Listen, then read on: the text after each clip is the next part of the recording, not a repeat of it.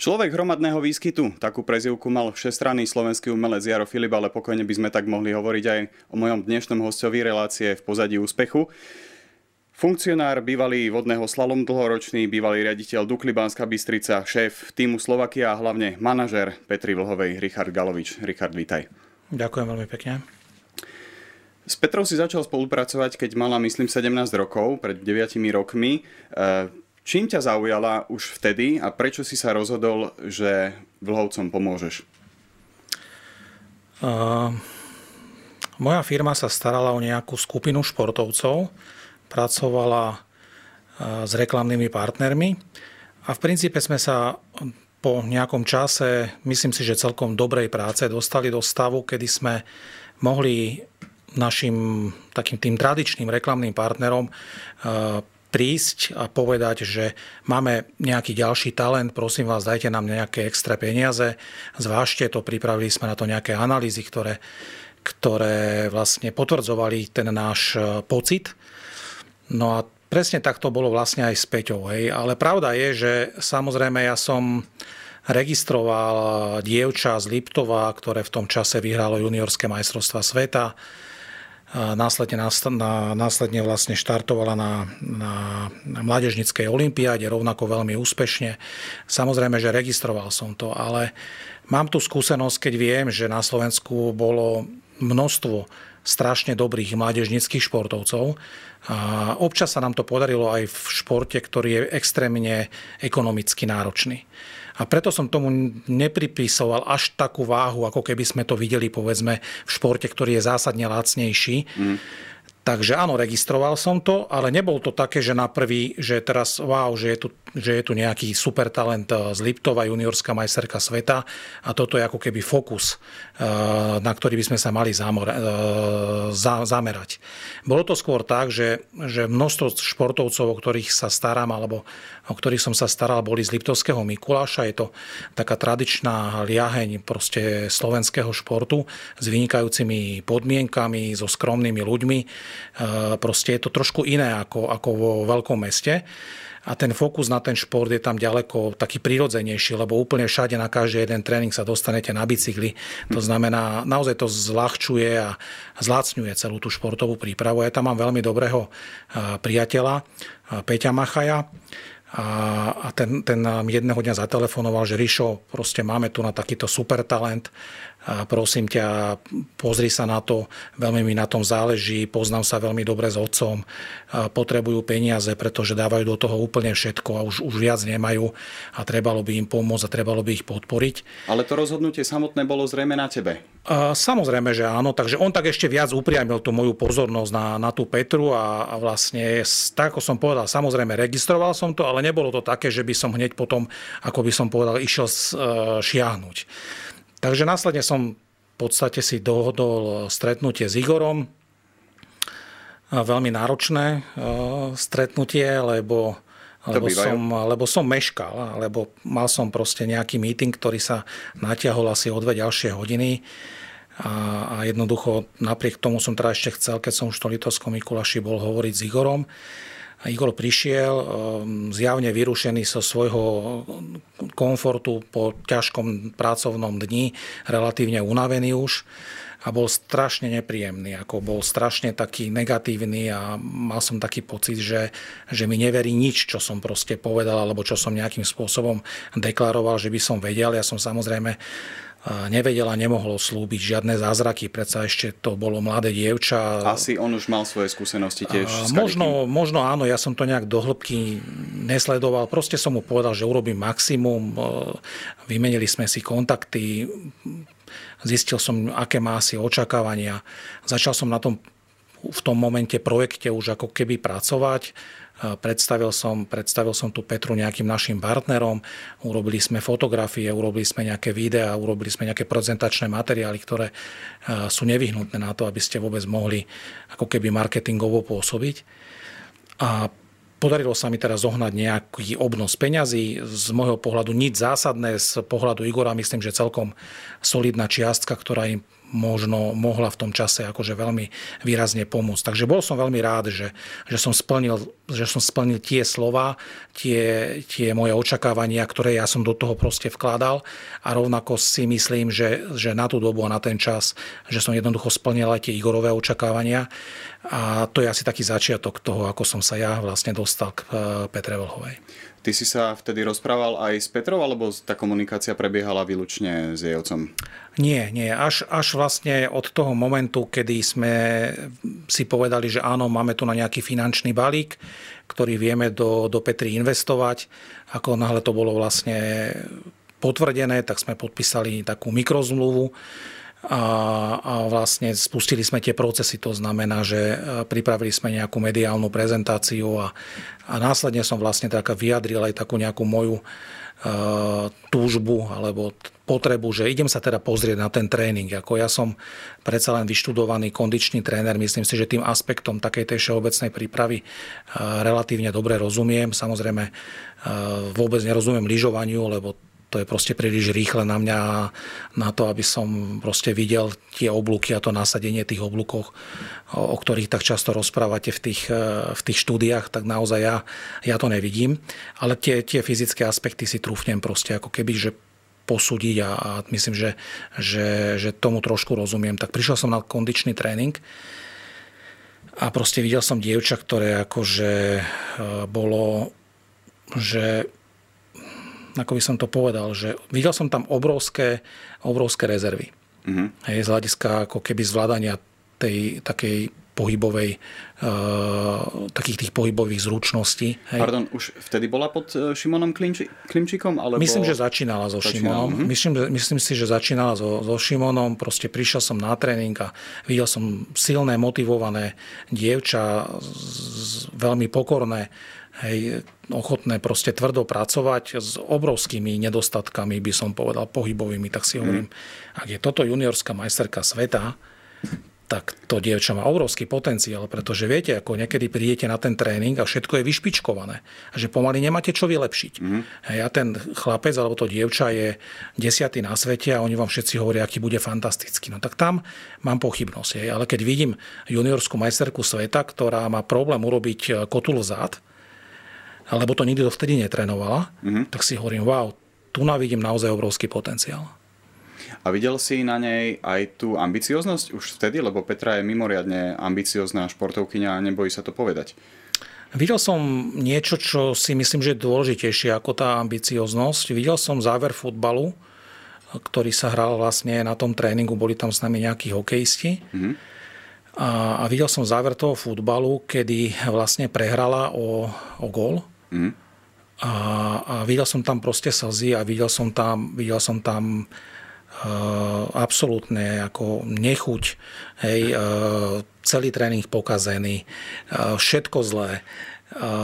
Proste videl som to prežívanie hej, a to si myslím, že to je niečo, čo, čo proste nevypestujete u toho športovca. Buď to tam je, alebo nie je. Každý je ochotný tvrdo pracovať, ale podľa mňa je veľmi zaujímavé vidieť, ako kto znáša prehry a, a tie prehry vám ukážu o tom charaktere proste strašne veľa. A tam som videl tiež proste niečo, čo, čo bolo pre mňa veľmi, veľmi zaujímavé. Roger Federer vraj plakával po prehratých zápasoch tréningových. Ty si dlhé roky spolupracoval s našimi top vodnými slalomármi, ktorí svojho času boli suverene najlepší na svete. Či už to bol Michal Martikan, bratia Hošornerovci, Ellen Kaliska. E, potrebuje ten športovec nenávidieť prehry na to, aby mal tú ambíciu byť najlepší?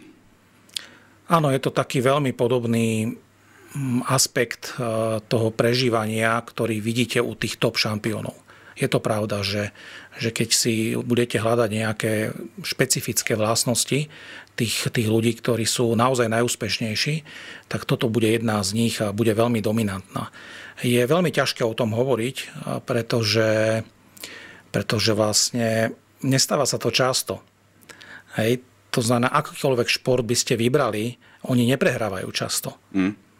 To znamená, aj odpozorovať to je relatívne náročné, lebo vy keď prídete aj na basketbalový zápas, na beh, na futbal, na hokej, na čokoľvek, kde proste si prídete tých športovcov odsledovať, tak musíte mať veľké šťastie na to, aby ste ich videli prehrať. Mm. Oni naozaj neprehrávajú často, ale ak prehrajú, tak e, je vidieť, že sú v absolútnom diskomforte. Keď sa bavíme o týchto slovenských velikánoch, má Petra s nimi ešte nejaké iné spoločné vlastnosti? No úprimne, ja som predtým pracoval najmä s chlapcami, s mužmi. Ja som na takej top úrovni vlastne nikdy nepracoval s, s, so ženou. Samozrejme, ja mám nejaké skúsenosti, videl som povedzme aj z toho prostredia tenisového, kde som ešte pôsobil predtým, alebo potom z tej kanoistiky na divokej vode veľmi zblízka tú športovú prípravu, tú top elitnú športovú prípravu, či už u Eleny Kaliskej alebo aj, aj ďalších dievčat, ale na takej ako keby veľmi blízkej osobnej úrovni som vlastne dovtedy pracoval vždy len s chlapcami. Takže mm-hmm. Pre mňa to je ako keby iný, iný a nový svet. Je to, to, že vlastne som prišiel k tej Petre, som musel naraz niektoré veci začať vnímať úplne z iného uhla, z iného uhla pohľadu a nie celkom to viem, povedal by som ako tak e, porovnať e, s tými, s tými chalanmi, s ktorými som robil dovtedy. Pred minulou sezónou Petra povedala, že jej cieľom je vyhrať veľký kryštálový globus. Podarilo sa to. Pred touto sezónou povedala, že jej hlavnou ambíciou je získať olimpijskú medailu. To sa tiež podarilo. Bolo to zlato zo slalomu v Pekingu. Prečo to robí? E, prečo nemá toho tlaku dosť? Prečo si to potrebuje ešte takto verejne na seba v úvodzovkách naložiť? No pretože to sú vlhovci. To žiaden normálny človek nerobí. Presne ako hovoríte. Oni sú absolútne otvorení, ak proste majú nejaký cieľ, nekalkulujú, e, nezahmlievajú, nezakrývajú, proste hovoria veci absolútne priamo, je to súčasť ich DNA je to súčasť ich výchovy. Proste je to tak, ako ich to naučila mamina a tak, ako to vlastne ešte rozvinul otec. A sú v tom absolútne priami. To znamená, ona to nevníma ako niečo, čo môže spôsobiť nejaký potenciálny problém. Samozrejme, že ten problém spôsobuje, pretože následne vy, novinári, pracujete v tejto línii a ten, a ten vonkajší tlak je samozrejme väčší, ale ona keď e, to pomenúva tie svoje ciele, nikdy nerozmýšľa nad, nad dôsledkami toho, čo, čo proste hovorí. Tá je autentickosť je proste, je proste absolútne úžasná a je rovnako vynikajúcim aspektom pri, pri jej marketingu. Mm. Áno, čítal som v knihe, že vlastne nechceli po vás vo veľkej športovej firme, aby ste absolvovali s Petrou nejaké mediálne tréningy, pretože práve tá autentickosť by sa mohla vytratiť. Ale spýtam sa ešte tak trochu inak, možno si tým mierne strelím do kolena, už mi Petra nedá rozhovor. Videl som, alebo vnímam na nej veľký rozdiel oproti tomu napríklad, e, keď jej kladieme otázky pred pretekmi alebo počas e, toho pretekania a úplne iná bola, o mnoho otvorenejšia, o mnoho aj zábavnejšia pri tých odpovediach napríklad e, v prezidentskom paláci, keď priniesla ten vytúžený veľký globus. Čím to? Je to zlými otázkami, ale chodia aj šikovnejší novinári ako ja s lepšími otázkami. A prečo to tak je? No ja osobne si myslím, pri všetkej úcte, že aj tí novinári vyrastli. Že chápu, že, že proste konfrontačná otázka v tom negatívnom nastavení, eh, v tom, ako ona nenávidí tie, tie, tie prehry, vlastne neuvoľní žiadnu špeciálnu emóciu, neprinesie do toho mediálneho priestoru žiadnu zaujímavú odpoveď. To znamená, naozaj si myslím, že, že aj vy novinári ste urobili obrovský kus práce, poznáte lepšie tú Petru, poznáte, že tam naozaj nie je absolútne žiaden kalkul a proste viete tú otázku postaviť e, primeranú k situácii, v ktorej sa tá Peťa e, nachádza. Takže myslím si, že, že tak vzájomne ste sa spoznali, že proste je tam taká lepšia chémia a že, že celkovo tie výstupy sú, sú samozrejme lepšie. E, na druhej strane musím povedať, že naozaj za celú, za celú tú dobu sme nikdy žiadnym spôsobom nepracovali na, na tých mediálnych výstupoch. Hej. To znamená, áno, my máme raz za štvrť rok, raz za pol rok podľa toho, že či sme teda v hlavnej sezóne alebo mimo, ideme spolu ideme spolu povedzme na večeru alebo, alebo proste strávime spolu nejaký čas, kde, kde môžeme 2-3 hodiny e, spolu hovoriť, rozprávať sa o, o tom, že ako vníma, ako vníma povedzme rôzne typy tých e, vonkajších podnetov. Ja to veľmi pozorne e, počúvam a snažím sa samozrejme získať čo najviac z toho jej pohľadu. A následne, keď aj pripravujem nejakú stratégiu, či už komunikačnú, smerom myslím k tým partnerom, nie, nie k fanúšikom, alebo, alebo hľadáme nejakých konkrétnych segmentových partnerov, tak proste poznám to jej vnímanie, poznám to, ako rozmýšľa, poznám to, čo má rada, čo, čo by preferovala, čo by naopak povedzme nechcela mm. nejakým spôsobom rozvíjať viac. A tak ako tí novinári, takisto sa vlastne ju snažím spoznať a vlastne v tej komunikácii jej, nechcem povedať, že podsúvať nejaké témy, ale podsúvať nejaký širší pohľad na niektoré skutočnosti. Hej? Ale nie tak, že by som preferoval alebo tlačil do toho nejaké svoje videnie sveta, len sa snažím na ten stôl položiť proste fakty, aby ten pohľad na niektoré veci mala širší. Pretože je úplne logické, že pri tom svojom fokusovaní na ten výkon, na ten tréning, na ten, na ten šport nemôže sa venovať úplne všetkým oblastiam v takej šírke, ako by možno tí novinári očakávali. Hej. No a myslím si, že že všetky tie aspekty, o ktorých hovoríme, to znamená, že vylepšení novinári, e, jej širší pohľad na, na veci, prírodzené dospievanie, hej, absolútne prírodzené dospievanie vlastne a robia to, že keď sa nám podarilo vlastne vymeniť ten tým keď sa aj vo vnútri v tom týme odblokovali proste nejaké procesy na prejavenie ešte väčších emócií, na prejavenie ešte väčšej radosti, tak naraz tu máme Peťu, ktorú proste nemilujú len jej fanúšikovia, ale mám pocit, že, že už aj tí naši novinári. A obrovská radosť a obrovské emócie to boli po tom zlatom slalome v Pekingu. Ako si to vnímal ty? Pozeral si priamy prenos, alebo si nemohol... Ako, ako to prežívaš, keď e, nie si priamo v dianí, ale musíš to mať sprostredkované? Je pravda, že občas aj nemôžem, ale snažím sa. Snažím sa to samozrejme e, sa na to pozrieť. E, to sú také, myslím, že prírodzené veci, že ktoré majú bežní ľudia, že proste nemôžu ovplyvniť ten výkon, tak samozrejme, že sú, sú veľmi nervózni a, tá olimpiáda bola, bola extrémna. My keď sme my keď sme práve na tých našich e, obedoch alebo večeriach sa často rozprávali o tej olimpiáde a keď som sa aj snažil vlastne hovoriť o tom, alebo s ňou hovoriť o tom, že aká tá olimpiáda je, je iná, tak tí lyžiari, oni sú tak prirodzene ako keby fokusovaní na tie svoje globusy, lebo je to obrovská vec, hej, ako celý rok pretekať a, a prinášať proste vysokú úroveň vlastne v každom a jednom preteku je, je naozaj veľmi náročné, ale tá Olympiáda je ešte špecifickejšia, lebo už to nemáte ako kedy a čím nahradiť. Proste buď to dáte v tom momente, alebo nedáte. A 4 roky je tak dlhá doba, že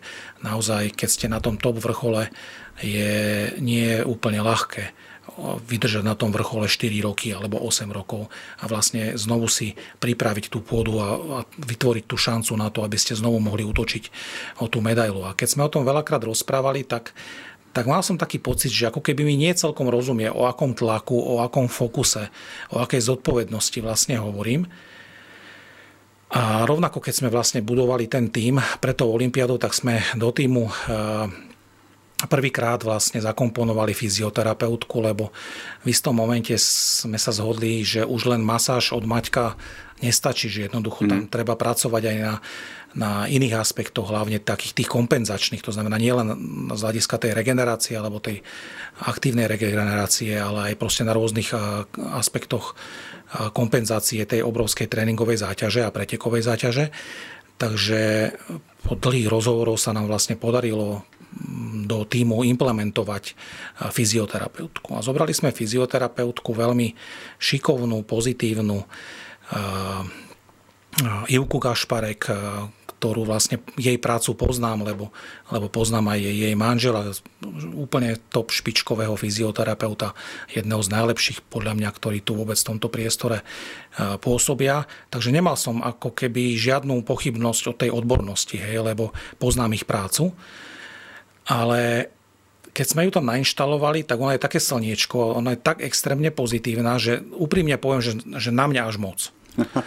A teraz uh, hovorím aj tej Juke, lebo to je ten najbližší človek, ako keby, hej, to je ten človek, s kým tá Peťa je v tej regeneračnej fáze. To znamená, kedy je uvoľnená, kedy možno je to dievča, to znamená, rieši s ňou možno aj nejaký iný typ uh, problémov, ako iba s chalanmi, ktorých má v týme teda požehnanie.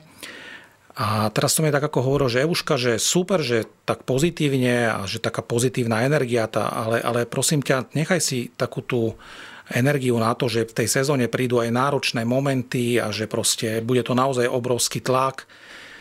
A potom sme sa tak stretli po mesiaci, hovorím, ako to ide, tak som zisťoval proste nejaké, nejaké, že ako nám funguje tá spolupráca, ako to vníma. Ona, ona hovorí, super, všetko dobré, žiaden tlak, žiaden problém, tvrdo pracujeme, ide to vynikajúco. Druhý mesiac to isté, tretí mesiac to isté, hovorím, vynikajúce, žiaden tlak. A po olympiáde vlastne mi píše, že No, už rozumiem. Už rozumiem, o čom si hovoril. Mm-hmm. Tá olimpiáda je úplne iná ako všetko ostatné. Úprimne ti poviem, stačí raz za život. Mm. A tým chcem povedať, že, že možno je to dobré, ale možno ani nemali predstavu, že čo to znamená ísť na olympiádu, vyhrať medailu, keď to všetci od vás očakávajú. A ten spôsob, akým to urobili, ten spôsob, eh, že vlastne príjete a ste po tom prvom kole v 8 a naozaj úplne dole, najviac ako sa len dá. To je na film. Hej. Najviac ako sa len dá, to je proste absolútne, že klinická smrť. To je tak ďaleko na, na, na medailu. Hej. To, to je naozaj veľmi ďaleko. A proste urobiť ten obrad, to muselo stať také obrovské množstvo energie, čo si nevieme ani predstaviť. Ja keď dneska porovnávam Petru a jej mentálny, nie fyzický, ale mentálny stav mm. v rovnakej fáze sezóny, to znamená, keď si zoberiem minuloročný boj o Veľký globus, kde naozaj to bol masaker a zoberiem si, že v akom stave ju vnímam, aj pocitovo ja, v tej istej fáze sezóny, úprimne môžem povedať, že je podstatne viac zničená, že je podstatne viac proste vyflusaná a že, že tá olimpiáda je zobrala enormné množstvo energie. Napriek tomu všetkému, že došla zmena e, na poste hlavného trénera, že už nie je pod tým prísnym Livio Magonim, ale je tam Mauro Pini, tak e, napriek tomu je teraz o mnoho mentálne vyčerpanejšia z tvojho pohľadu. Mm, a jedna si nemyslím, že, že Livio je menej prísny. Je to, že... Mauro. Teda, že Mauro je menej prísny ako, ako Livio. Hej, to, to si vôbec nemyslím. To, to sú len rozdielne ako keby komunikačné prostriedky. A, a samozrejme mnoho iných aspektov pri, pri manažovaní tej športovej prípravy. Ale mm, naozaj si stojím za tým, že, že ten výkon bol absolútne devastačný z pohľadu, z pohľadu všetkých tých vnútorných e, rezerv, e, či už energetických alebo proste mentálnych. A že naozaj e, v každom slušnom športe po Olympiade sa už oslavuje. Hej. A my sme ešte sa pokúsili proste... Na to som sa chcel spýtať, ako... prečo vlastne neboli oslavy tak, ako mali hokejisti, ktorí tiež budú pokračovať v sezónach vo svojich kluboch. Tak áno, ten individuálny a kolektívny šport je samozrejme trošku, trošku e, iný. A oslavy nemohli byť, pretože sme si povedali, že poďme to vyskúšať. Uvidíme, že kam nás to telo, kam nás tá energia aj ako pustí. Ale bolo by hriech nevyskúšať to a som za to proste veľmi šťastný a hrdý na tú Petru, že, že ani v náznakoch proste nepovedala po tej, po tej e, superhviezdnej sezóne, kedy vyhrala Malý Globus, čo to je opäť taký cieľ, ktorý, o ktorom sme hovorili, hej, že ona povie, že, no, že chcem vyhrať Malý Globus, chcem e, vyhrať olympijskú medailu. To sú, to sú tak veľké vyhlásenia hej, a ona ich proste splnila. Stalo to obrovské množstvo energie, tréningu, práce, pretekov. Následne zachránila olympiádu nazvime to tak, ako to je. Toto proste akože boli absolútne záchranárske práce, vyšlo to. A napriek tomu proste povie, áno, mám tu ešte 10 štartov, poďme to vyskúšať. Negarantujem nič viac ako to, že dám do toho absolútne maximum. Uvidíme. Teším sa na to. Igor letí aj, aj so Zuzkou e, do, do Ore e, s množstvom e, domáceho jedla. Hm. Takže verím, že to trošku pomôže, lebo keď sa na ňu pozerám, tak mám pocit, že aj ten úbytok svalov je, je enormný a sprevádza to proste obrovský katabolizmus, ktorý v tom, tej, tej, v tom závere tej sezóny už je, už je vidieť, špeciálne pri takomto obrovskom tréningovom a, a súťažnom programe. No a uvidíme. Som rád, že proste bude bojovať. Či to vyjde, či to nevyjde, vnímam to ako, ako bonus. Ako bonus proste tak či tak naj, najlepšej sezóne eh, v jej, v jej kariére. Takže eh, teším sa hlavne na to, že to bude nová skúsenosť. Hej, že ešte má pred sebou, myslím si, že veľmi zaujímavé a potenciálne veľmi úspešné roky a že to môže byť obrovská skúsenosť, ktorú, ktorú vlastne teraz môže nadobudnúť práve tým, že, že pôjde v takomto vysokom katabolizme do, do tých pretekov a že si možno vyskúšame nejaké nové Na to nastavenia. som sa tiež chcel spýtať, že vlastne dosiahla už e, v podstate všetko, čo chcela. E, tých najväčších vecí, ktoré sa v lyžovaní dajú získať, tak, e, tak má veľký globus, má malé globusy, má zlato z majstrovstiev sveta, má zlato z olympiády. E, bude mať ešte tú ambíciu v ďalších sezónach ísť zase naplno, keď vie, čo všetko tomu musí obetovať? Ide na absolútnej hrane už 3 roky. Už e, tá predchádzajúca sezóna, keby tam neprišiel ten COVID, tak si myslím, že bola veľmi blízko k zisku Veľkého globusu, aj keď to už máme také, že zabudnuté. Ale naozaj tam, keby sa nezrušili e, tie posledné dva preteky. Sú do okolností v Ore. Áno. A, tak si myslím, že tam mala našlapnuté naozaj na to, že mohla vyhrať globus, veľký globus. Následne sa to teda podarilo o rok, e, o rok alebo teda o sezónu na to. O tejto sezóne sme hovorili, to sú tri roky na absolútnej hrane Samozrejme, ja neviem, ani, ani to nerobím, nevstupujem do jej športového programu a má na to špičkových ľudí okolo seba, ktorí myslím, že absolútne vedia, že čo robia a ako to majú robiť. A tak trošku dúfam, že tá budúca sezóna bude trošku voľnejšia v tom kontexte, že by možno mohla ísť naozaj iba slalom a ten obrak. Že by teda tých štartov nebolo 30, 32, 34, ale bolo by ich len 20. Mm-hmm. Len 20 a že by to proste mohlo znamenať, že bude mať trošku viacej času aj na kvalitnejší tréning, lebo nikto nespí, aj na trošku väčšiu regeneráciu. A jednoducho ten model si myslím, že je fajn, že, že jednoducho keď, keď dokáže ísť do tréningu z trošku väčšej oddychnutosti, tak tá kvalita toho tréningu ide hore a aj preto si myslím, že lyžovala v tomto roku tak nádherne, ako, ako to vlastne predvádzalo na tých pretekoch, kde sa jej darilo vyhrávať alebo teda byť na stupňov výťazov. Naozaj lyžuje oveľa, oveľa krajšie ako, ako lyžovala v tých predchádzajúcich rokoch a to vidím aj ja, ktorý teda je absolútny like eh, pre to vnímanie toho lyžovania. Spomínal si tie začiatky, že sponzory sa rozhodne nehrnuli. Potom si viem predstaviť, že keď prišli tie veľké úspechy, tak e, zrazu bol ten záujem e, obrovský. Ako to ovplyvnila pandémia? Pretože poznačilo to mnohé firmy, e, ktoré obchodujú už teda s čímkoľvek. Vnímaš ten rozdiel, alebo Petra je tak veľká hviezda, že sa to absolútne neprejavilo a napriek tomu tie sponzorské zmluvy alebo ten záujem sponzorov ide konštantne hore. No, u nás je skôr problém v tom, že my nie sme schopní vlastne ako keby obhospodariť to množstvo tých partnerov, ktorí by to partnerstvo s tou Peťou chceli mať. Pretože nás to stojí strašne veľa času, hej, akože je to okolo 20 dní toho produkčného času, čo Peťa musí venovať tým partnerstvám na to, aby, aby vlastne pre nich splnila to, čo si kúpili. Hej? Lebo to nie je len o tom lyžovaní, to nie je len o tom brandingu na, na športovej výstroji. Takže je to proste situácia, kedy máme možno o 5-6 naozaj relevantných partnerov viac, ako sme, ako sme schopní podpísať, obhospodariť. A samozrejme, že do toho vstúpila aj tá pandémia, lebo, lebo tie spoločnosti museli, museli tie zdroje smerovať aj, aj inám pri svojom podnikaní, ale v podstate ani jeden z našich partnerov od e, tej podpory neodstúpil a ak aj robili nejakú zmenu v tej svojej filozofii, tak väčšinou pustili nejaké iné oblasti a tú Peťu si nechali. To znamená, že, že to asi funguje a že im to jednoducho prináša tie benefity, pre ktoré tú Petru podporujú.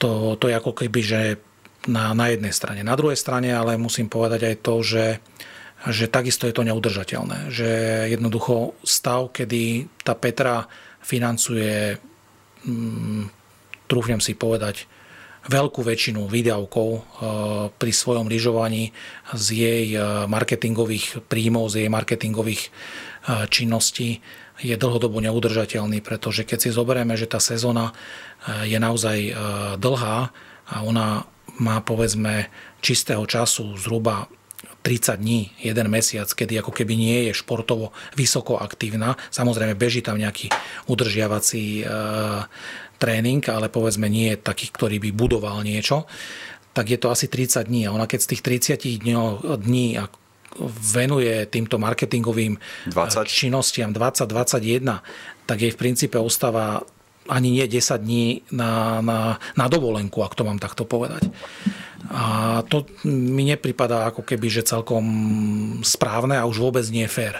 Hej, že je tu nejaký produkt, je tu nejaký projekt, ktorý prináša radosť, obrovskú radosť e, celému národu, množstvu fanúšikov, nám samozrejme Peti, ale, ale ten pomer toho financovania čím ďalej, tým viac sa mi, sa mi neproste nepačí. Po tom všetkom tá podpora zo strany štátu je stále nízka? O akom, akom percente z toho celkového ročného balíka sa bavíme? No, ono je to také, akože to je ťažká debata, he, lebo kto je to vlastne štát? Tak štát sú v tom, v tom kontexte toho top športu vlastne ako keby tri ustanovizne. Prvým a základným a najdôležitejším je športový zväz. A ako všetci vieme, v tom lyžovaní ten športový zväz si proste túto úlohu posledných, aby som nebol veľmi prísny, tak poviem 10 rokov, posledných 10 rokov teda nie je veľmi dobre plnil. Mm-hmm. Teraz je tam samozrejme nový športový zväz, ktorý takisto e, buduje nejaké svoje štruktúry. To znamená, tiež mu bude trvať e, rok, dva, pokiaľ, pokiaľ nastaví všetky, všetky tie aspekty, tak aby, aby mohol proste ako keby veľmi výrazne pomáhať a to si trúfnem povedať, že prídeme do času, kedy Peťa už tú pomoc nebude potrebovať. Mm-hmm.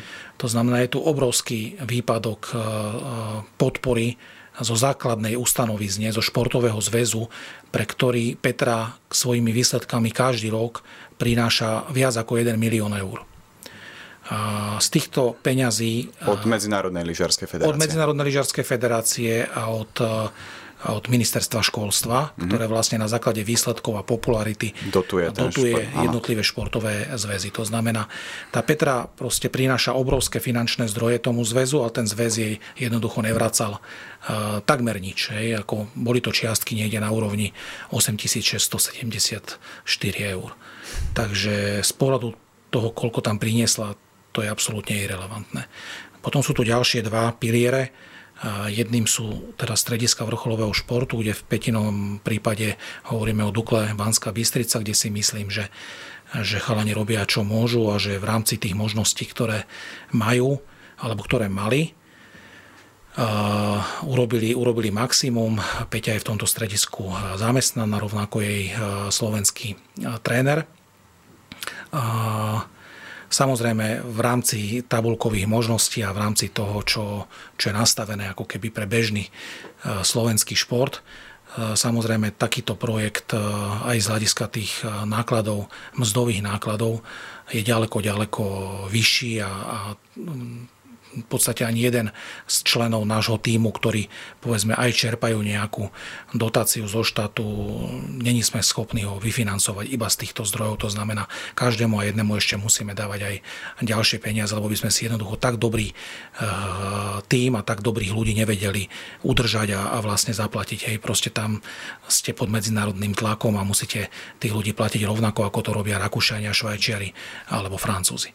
To znamená, to stredisko funguje, myslím si, že, že veľmi dobre, ale takisto verím, že, že má vyšší potenciál z pohľadu podpory olympijskej výťazky. Mm-hmm. No a potom je tu ten tretí pilier a ten tretí pilier sa vlastne volá tým Slovakia.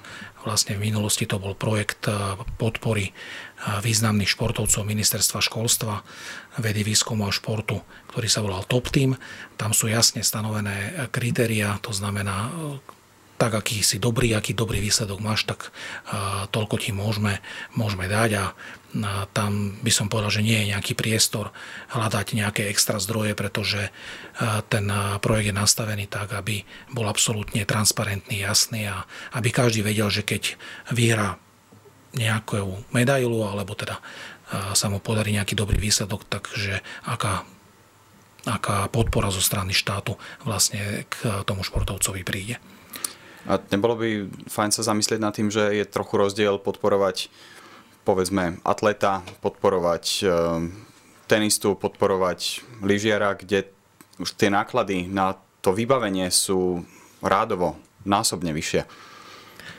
Určite áno, len je otázka, že, že ktorý z tých projektov by to mal, mal vlastne ako keby diferencovať. My si myslíme, že najväčšiu diferenciáciu by mal práve urobiť ten športový zväz, lebo mm. ten, ten najviac chápe tie, tie rozdielnosti. No a potom samozrejme, viete, keď uh, hovoríme o tom, že z tých štátnych zdrojov sa môžeme baviť zhruba o 20% z toho celého balíka, ktorý je vlastne nevyhnutný na, na zaplatenie tohto projektu. A tých 80% ona tam musí vlastne ako keby dodať z tých marketingových e, e, činností, tak e, keby sme sa vrácali naspäť k tomu, že, že teraz sme si pomenovali a teraz by to mohla urobiť tá Dukla ako ako stredisko vrcholového športu alebo ten projekt toho top týmu, tak by sme mohli trošku narážať na to, že že by sme sa dostali do situácie, v ktorej rozhodne nechceme byť. To znamená, my nechceme, aby Petra dostávala viac, ako si zaslúži, alebo viac, ako dostávajú alebo môžu dostávať športovci e, s podobnými e, parametrami. Hej? Mm-hmm. To znamená, hovoríme o čisto športových parametroch, nie o marketingových, nie o, o komunikačných, hej, nie o popularite. Takže tam, keď aj sa o tom rozprávame s mojimi kolegami v tom projekte tým Slovakia, tak sa skôr snažíme e, zohľadňovať náklady na športovú prípravu. Lebo tam je to porovnateľné. To znamená, my si trúfneme povedať, že plus minus e, atlet, kanoista, strelec a lyžiar majú plus minus rovnaké náklady na športovú prípravu. Tie najväčšie rozdielnosti nastávajú v súťažení, kde strelec má 5 súťaží, kanoista 10, atlet podľa toho, či je to šprinter alebo vytrvalec 2 až 20. To znamená, a potom príde nejaká, nejaká lyžiarka, ktorá má ich povedzme 30-35, tak to sú tie obrovské rozdiely. Hej. To znamená, keď porovnáme Mateja Tota, olympijského víťaza v atletike a Petru Vlhovú, olympijskú výťazku, pekne to znie, olympijskú výťazku v zjazdovom lyžovaní, tak ten najväčší rozdiel nebude v športovej príprave alebo financovaní tej športovej prípravy alebo vo financovaní toho podporného týmu. A jeden aj druhý športovec potrebujú špičkových trénerov, fyziológov, fyzioterapeutov, všetkých možných odborníkov, ale ten najväčší rozdiel bude práve v tom súťažení. A to je práve ten aspekt, ktorý my týmito štátnymi projektami nie celkom vieme pokryť. Hej, to znamená, že ono je, to, ono je to v princípe správne a je to OK, že, že, že ten biatlonista alebo ten lyžiar, ktorý má 20 až 30 štartov v komerčnom svetovom pohári, si to financuje proste ako keby viac sám, ako, ako to financuje štát. Hej. Ale naša idea je, je tá, aby sme všetkým týmto športovcom, top elitným športovcom dokázali poskytnúť čo najlepšie podmienky a ideálne zabezpečiť kompletne ich športovú prípravu na tú sezónu. Mm-hmm. Lebo tam to je ten parameter, kedy sú si ako keby, kedy sú porovnateľní. Rozumiem. E, v knihe spomínaš, že tvojim, tvojou takou osobnou ambíciou je e, podpísať s Petrou, alebo pre Petru, pre jej tým e, veľkú globálnu zmluvu. Tak sa chcem spýtať, že ako ste k tomu blízko, alebo či je to stále ambíciou, od kedy tá knižka vyšla? Áno, stále tú ambíciu máme, pretože, pretože sme išli cestou, kedy sme pracovali prevažne so slovenskými spoločnosťami a sme na to naozaj veľmi, veľmi pyšní, že sa na Slovensku našli firmy, ktoré sú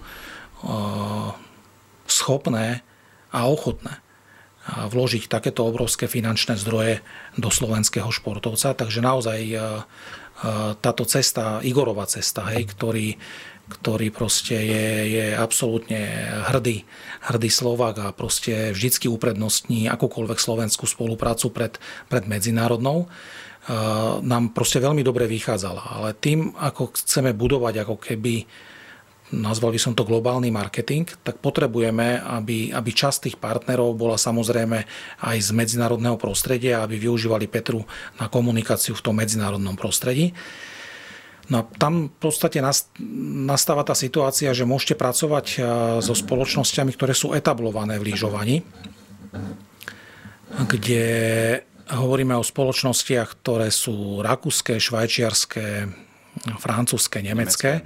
Hej, a tie Americké. samozrejme a tie samozrejme radi a, a intenzívne to lyžovanie podporujú ale ťažko môžete očakávať, že aj keď máte výťazku veľkého kryštálového globusu, že by akákoľvek rakúska alebo nemecká alebo švajčiarská spoločnosť zobrala Slovenku a využívala ju na, na globálnu komunikáciu.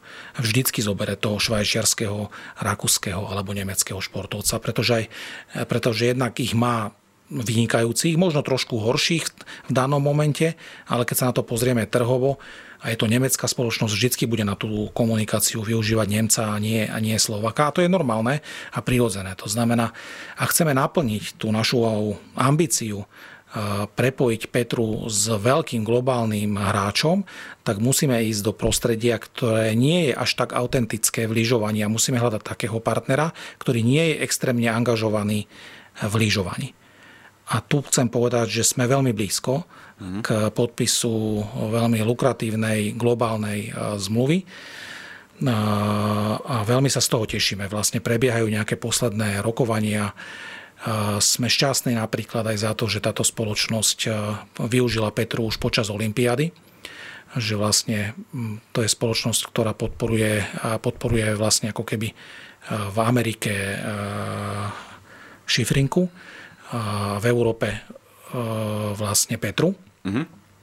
A sme radi, že, že vlastne pri svojej komunikácii v Ázii počas Olympiády použila Petru ako, ako hlavnú tvár pre, pre svoju kampaň.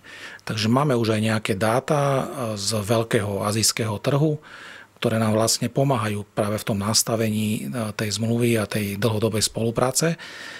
A sme naozaj veľmi blízko. Hej, akože nerad by som tu klepal po, po dreve. Nie je to ale, dobré na mikrofóny. Áno, ale, ale naozaj si myslím, že sme veľmi blízko k podpisu veľkej globálnej zmluvy.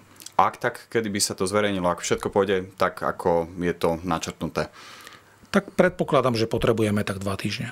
Hm? Výborne. Posledná otázka, lebo pohybuješ sa v tom svete športovom naozaj v rôznych oblastiach. E, dá sa načerpať niečo z tých iných športov či už vodného slalomu, tenisu, ktorého si spomínal, ktorý je mimochodom z toho globálneho hľadiska najdlhšie profesionalizovaný, takže asi, asi je niekde ďalej ako mnohé iné športy. E, dá sa načerpať e, niečo a implementovať to do zjazdového lyžovania? Vždy, vždy sa dá, samozrejme. Ja, ja si aj užívam celkom tú pozíciu, kedy úprimne nenesiem nejakú priamu zodpovednosť za jej výsledky a, ale samozrejme veľmi ma to zaujíma. A tak ako som povedal, ja som, som vyštudovaný uh, tréner, kondičný tréner, to znamená, vždy som mal k tomu športu a, a k tej optimalizácii tej športovej prípravy veľmi blízko a som rád za, za tú moju minulosť, lebo vďaka nej dokážem hovoriť aj s lyžiarmi o vysoko odborných témach. Hovorím, pokiaľ sa to teda netýka oblúku, hej, tak všetko ostatné, všetko ostatné viem s nimi, s nimi diskutovať a, a niekedy aj prinášať možno nejaké iné skúsenosti z iných športov a, a povedzme podsúvať do toho nášho týmu nejaké riešenia, ktoré boli vyskúšané a boli úspešné v iných športoch. Práve tá práca pre ten tým Slovakia, alebo tie, tie moje minulé hej, účinkovania pri, pri rôznych športoch, tá moja nejaká poznateľnosť obrovského množstva ľudí práve mi dáva tú, tú výhodu. Hej, že na, naozaj som za to veľmi, veľmi vďačný. Niečo konkrétnejšie vieš načrtnúť? Vždycky je dobre podľa mňa, keď, keď sedia tí, tí tréneri a ten najbližší tým, tak oni sú v takej, takej bubline, hej, že riešia také tie mikroprocesy a vždy je dobré, keď, keď aj ideme sa s Igorom pozrieť niekde na tie preteky, že nebyť súčasťou tej, tej mikrobubliny, že proste sadnúť si tak trošku vyššie a vidieť veci, ktoré možno nevidíte, keď, keď ste úplne blízko. Takže um, áno, teraz ja neviem, napríklad riešim riešim s našim kondičným trénerom a človekom zodpovedným za, za dietológiu, hej, nejaké aspekty tej, tej prípravy a tej podpory, lebo práve keď ste s niekým každý deň, tak nevidíte e, tú rapidnú zmenu na, na, na povedzme na hmotnosti. Hej. A keď sa na to pozrite trošku z ďalšia, tak proste môžete, môžete tým chalanom a samozrejme, samozrejme vždy aj Maurovi napísať, že toto vidím, ako to riešite. Hej. To znamená, to, nikdy to nie je konfrontačné. Vždycky to je len ako niečo, že pozrite sa, mám takúto skúsenosť z, z tenisu, z kanoistiky alebo z triatlonu, to je jedno a priori z, z akého športu. To, že môžem pri tých športovcov sedieť a ticho počúvať mi proste dáva tú výhodu, že, že sa veľa dozviem a môžem proste prísť a povedať, že navrhujem, urobme takú alebo takúto zmenu. Či už ten týmto si zoberie a aplikuje, alebo nie, to, to už sú ich rozhodnutia. Oni nesú tú, tú zodpovednosť, plnú zodpovednosť. To znamená, ja len tak ako, že z času na čas tam niečo, niečo pošlem alebo posuniem alebo sa opýtam, hej, aby som na to upriamil pozornosť. Ale hovorím, užívam si to, že, že za to nemusím niesť e, priamu zodpovednosť, lebo je to obrovský, obrovský tlak, pod akým pracuje celý náš tým. Ďakujem veľmi pekne. To bol Richard Galovič. Ďakujem pekne aj ja.